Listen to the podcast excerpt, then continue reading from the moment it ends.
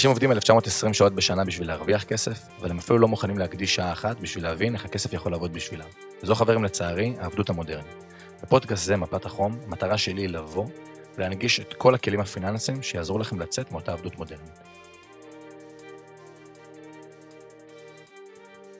מה נשמע חברים? ברוכים הבאים לפרק נוסף של פודקאסט מפת החום.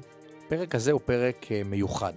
Uh, גם בו אני לא מארח uh, אף בן אדם, אבל הוא פרק שהרגשתי שברמה המקצועית אני רוצה ככה להעניק אותו, והוא נקרא מסע של חברה.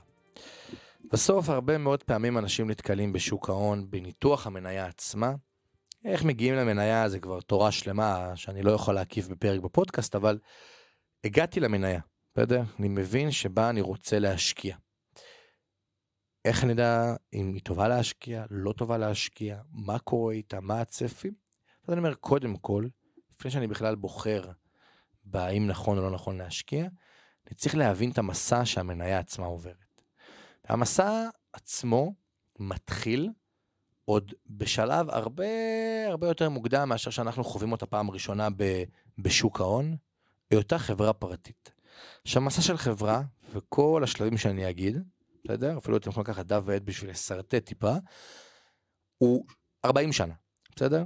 הוא 40 שנה וככה תיקחו שיהיה לכם בפלוס מינוס לוחות זמנים. ואני חלק את זה לשתיים, מה קורה שהחברה היא פרטית ומה קורה שהחברה היא ציבורית, כי ציבורית אנחנו נפגשים איתה, אבל גם כפרטית זה טוב תמיד להשאיר את הידע. כשהחברה היא פרטית, אמ, השלב הראשון הוא שלב שנקרא pre-seed. הוא השלב הראשון והמוקדם ביותר במחזור החיים של כל סטארט-אפ. אה, הכוונה היא לפני גיוס ההון הראשוני המוסדר. אה, זה לרוב השלב שיש בו כבר רעיון לסטארט-אפ, אבל אין עדיין צוות. התחלתם, התחלנו טיפה לפתח את המוצר, אבל עדיין אנחנו לא יודעים אם יש היתכנות כלכלית, אבל יש רעיון, יש vision. Uh, לרוב בשלב הזה, בגלל שאין לכם צוות ואתם יותר מדי לא מפתחים שום דבר, אתם אין לכם יותר מדי הוצאות, ולכן יזמים בשלבים האלה, או שמשקיעים את כספם, או שהם כזה משקיעים במודל מימון שנקרא FFF, שזה Friends Family. אמ, ובשלב הזה, בסדר? אני יכול להגיד לכם שנגיד מנכ"ל אנלייט, שחברה אנרגיה שגם נסחרת בנסדק, הוא אמר ברגע שהם הנפיקו בנסדק, שאת ה-250 אלף שקל הראשונים שעוד החברה הייתה בשלב הפרסיד, הם לקחו הלוואה מהבנק. והוא והשותף שלו, שני הפאונדרים, אה, התלבטו, הם ייקחו איך הם יגידו לאישה, רבע מיליון שקל, לקחו הלוואה, מה קורה, איך קורה. הם כבר עשו מחשבון של מה יקרה אם הם לא יצליחו להחזיר את ההלוואה, כמה הם יצטרכו לשלם כל חודש. תבינו כאילו באיזה רמת תודעה הם היו אז, והיום זו חברה שווה איזה כמה מיליארדים טובים אה, בנסדק. זה שלב הפרסיד. שלב סיד הוא שלב ראשון בתהליך המימון, שהוא הוא מאופיין בסיכון כלכלי גבוה. הרעיון כבר מתחיל טיפה לקרום אה, עור וגידים, התחלתם היזמים טיפה לגבש אה, תוכנית אה, עסקית, מודל כלכלי. לרוב בשלב הסיד מי שישקיע זהו אנג'לים, שאנג'לים זה משקיעים פרטיים, לרוב על בסיס רעיון ראשוני, מצגת, זה מה שאנחנו רואים בתוכנית הכרישים. לרוב, פחות עכשיו ילכו לזה שהם גופים מוסדיים, אבל הם ירצו בשלב הזה הרבה אחוזי equity, כי מן הסתם הסיכון הוא גבוה מאוד, בסדר? עכשיו איך עובד סבב גיוס? ממש בצורה מאוד מאוד פשוטה. אם אני עכשיו רוצה לגייס עשרה מיליון דולרים על בסיס עשרה אחוזים מהחברה, משמע נגזרת שווי החברה היא 100 מיליון דולרים, בסדר? סתם לצורך ההבנה. אחרי שיזמים עוברים את שלב הסיד, יש את שלב ה... אה, נקרא לזה סבב גיוס ראשון, הוא גם מוגדר באות A. שלב זה כבר יש איזשהו סוג של אב טיפוס, בסדר? איזשהו מוצר, שורת קוד, משהו כזה. פיילוט אולי אפילו בגרסת אה, בטא.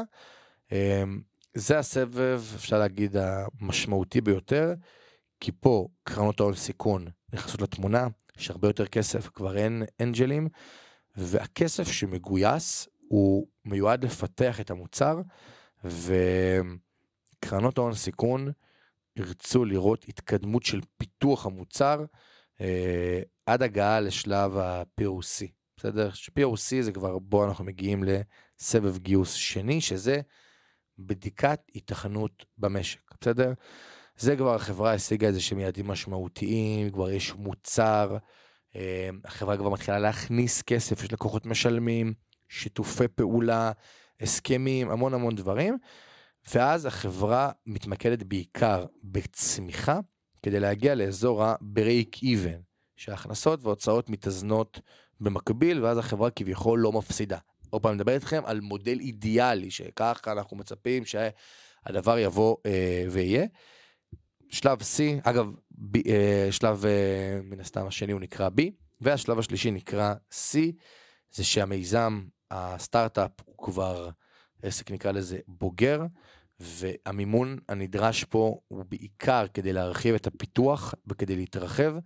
אמ, החברה כבר פה נמצאות חברות שהן private equity, מן הסתם יקבלו אחוזים יותר נמוכים מאשר שקיבלו בסבב A או ב pre-seed או בשלב B, זה נמצא עוד שם.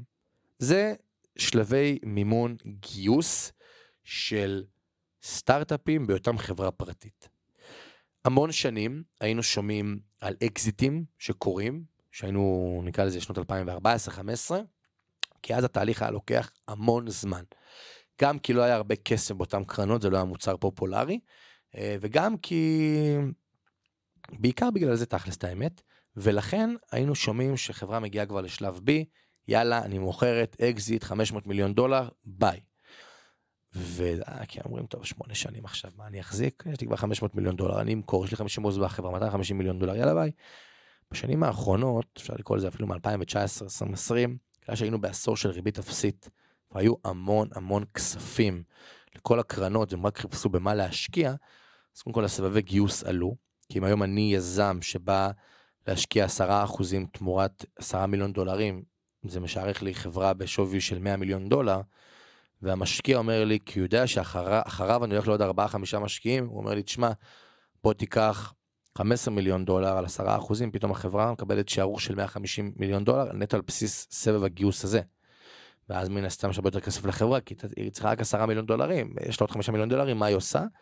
ואז אני אלך איתכם לתקופה שהיינו שומעים על מסיבות פורים לכל החברות הייטק בארץ, ומשכורות עתק, וארץ נהדרת מערכונים, וזה בועת ההייטק שהיה פה בשנת 20, 2021, אפילו קצת 2022, אה, שהתנפצה, פשוט כי חברות הונפקו אה, בנסדק או בבורסות שונות, שהם במוכנות שלהם, הם בכלל בשלב B, בסדר, הם אפילו עדיין לא break even ברמת ההכנסה הוצאה, אה, אבל הם הונפקו, כי השוק מאפשר, כי המשקיעים רוצים את כספם, כי המון המון דברים, ואז שחברה מונפקת, היא יכולה להיות מונפקת או שהיא לא רווחית, או שהיא רווחית. רוב החברות היום כבר מונפקות שהן עדיין לא רווחיות. משמע ההכנסה היא 100 מיליון דולר, ההוצאה היא 120, מינוס של 20 מיליון דולר. מה הן עושות? צריכות כסף, אין להן, מונפקו, סיימו סבבי גיוס, אין כסף. הן הולכות פה לשתי אפשרויות. אפשרות ראשונה, ללכת לכיוון הנפקת אג"חים. אפשרות שנייה, יכול ללכת לכיוון של דילול מניות. שהנפקת אג"חים אני פחות אוהב, כי זה מעמיד את החברה בפני סיכון של חדלות פירעון. בסדר, חלילה החברה לא תצטרך להחזיר את הכסף, מושפעת מאוד מהריבית הגבוהה, פחות אטרקטיבי. בדילול מניות צריך, נקרא לזה מנכ"ל והנהלה חזקה שיבואו ויגידו חבר'ה, אנחנו מדללים, אין מה לעשות, יפגע בכם, אבל זה כדאי כי אנחנו לא רוצים להיכנס לחוב. ואני אומר פה, מי שלא יודע, דילול זה שונה מספליט. בסדר? זה לא שהם מחלקים לתמיכי מנה, פשוט מנפיקים עוד מניות. מי שרוצה טיפה יותר להבין את זה לעומק, מה ההבדל בין דילול לבין אה, ספליט, הוא מוזמן לשלוח לי או הודעה באינסטגרם או לקרוא בגוגל, הוא גם מקבל על זה מענה מדהים. אחרי תקופה, בסדר? כשהחברה הופכת מלא רווחית לרווחית, לרוב זה גם מתורגם בבורסה באיזה עלייה של כמעט 100%, כי החברה כבר מציגה רווחים. כשהחברה מציגה רווחים, אנחנו גם רואים הרבה מאוד מוסדיים נכנסים אליה, בסדר? כי היא מתחילה לעניין, כי היא מתחילה להיות אטרקטיבית, היא אפילו לא יכולה להיכנס למדד פתאום, ה-S&P, הנסדק, כי חברה שהיא לא רווחית, כדי נגיד להיכנס ל-S&P, צריך להציג שניים שלושה רבעונים של רווחיות. ואם אין לי, אני לא יכול אפילו להיכנס ל-S&P, זה חלק מהקריטריונים למדד, שחברה שהיא לא רווחית, היא מן הסתם לא יכולה להיות שם. ואז שהחברה עצמה רווחית, השלב הראשון, היא מתמקדת בהתייעלות, שיפור שולי הרווח שלה, גולמי תפעולי נקי, וגדילה ברמת ההכנסה. הוא שלב ארוך, מסיבי, הוא יכול לקחת חמש ושש ושבע שנים אצל חברה, כי היא מנסה להבין איזה מחלקה טובה יותר, איזה מחלקה טובה פחות, עושה שינויים תוך כדי העסק, סביבה המקרו-כלכלית משתנה מעת לעת, ריבית פתאום, אה, מיתונים, אינפלציות, 15 אלף דברים שונים שפתאום יכולים לגרום לה למכור אולי טיפה פחות. אה, ואולי טיפה לשחוק לה גם את שולי הרווח, אבל שם החברה מתמקדת.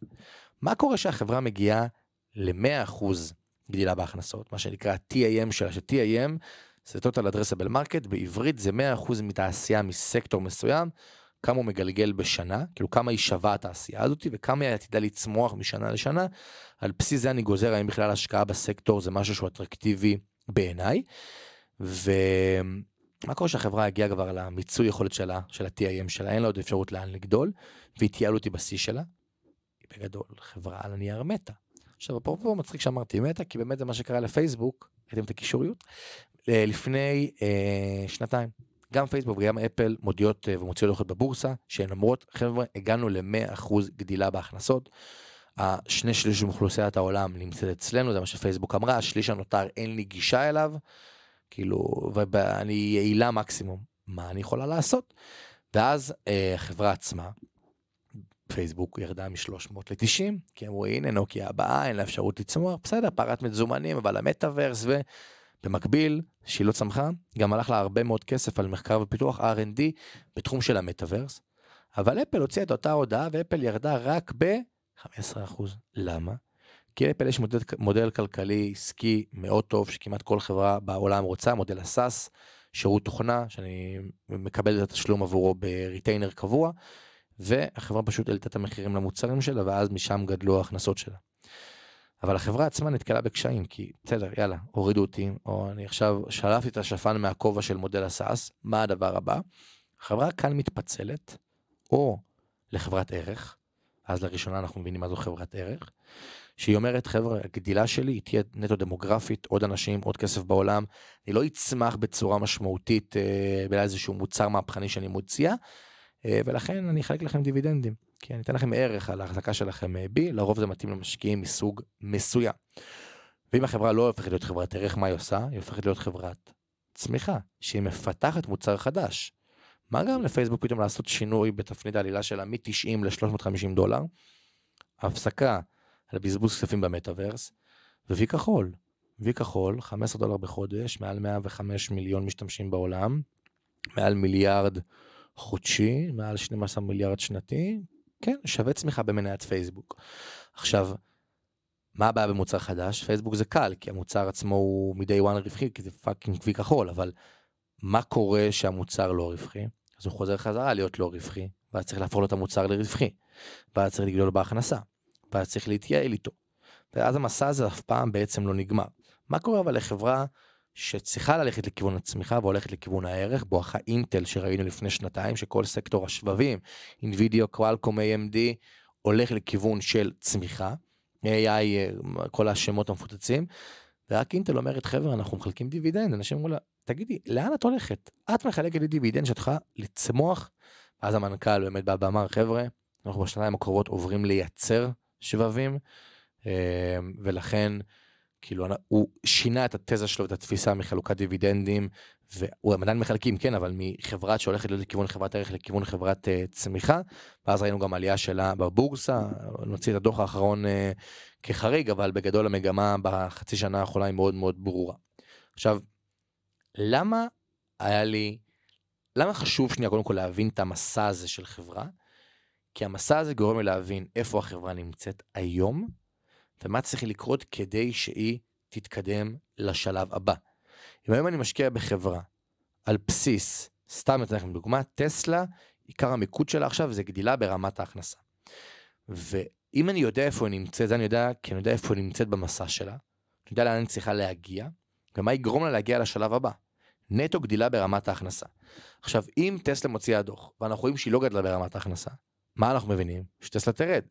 עכשיו, זה מאוד קל לי להבין את זה, עוד דבר מלפני זה, כי אם אני רואה בדוח הרבעוני החודשי שטסלה מפרסמת על מסירות רכבים, שהיא מוסרת פחות, מן הסתם זה תורגם לכדי ביטוי בבורסה. כל הדבר הזה, once הבנתי איפה החברה ממוקמת, בשלב מהרגע שהיא מונפקת, עד הרגע שהיא ערך או מפתחת מוצר חדש, וגם בפיתוח המוצר החדש, איפה המוצר הזה עומד, לא... אף אחד לא יצליח באמת לנתח חברה. והוא ילך והוא יישב בגוגל ויחקור ומנכ"ל והנהלה, זה טוב, זה נחמד, צריך לדעת.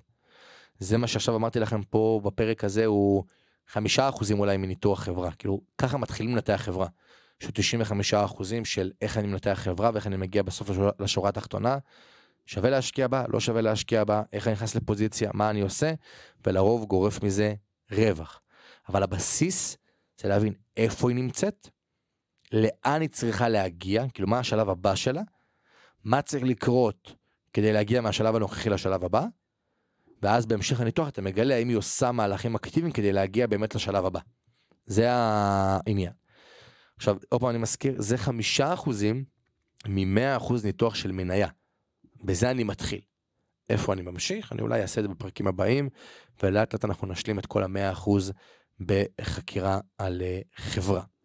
אבל היה לי חשוב ככה ברמה, פרק קצר היום, אבל היה לי חשוב ככה ברמה המקצועית לתת לכם את הפרק הזה, שתבינו שנייה איך אני בכלל מסתכל על חברה.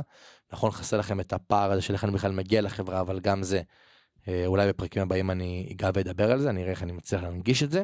גם את הפרק הזה כבר רציתי לעשות הרבה מאוד זמן, לא ידעתי כל כך איך להנגיש אותו, אבל אני שמח שבסוף מצאתי לעצמי את הנוסחה, גם אם היא קצרה.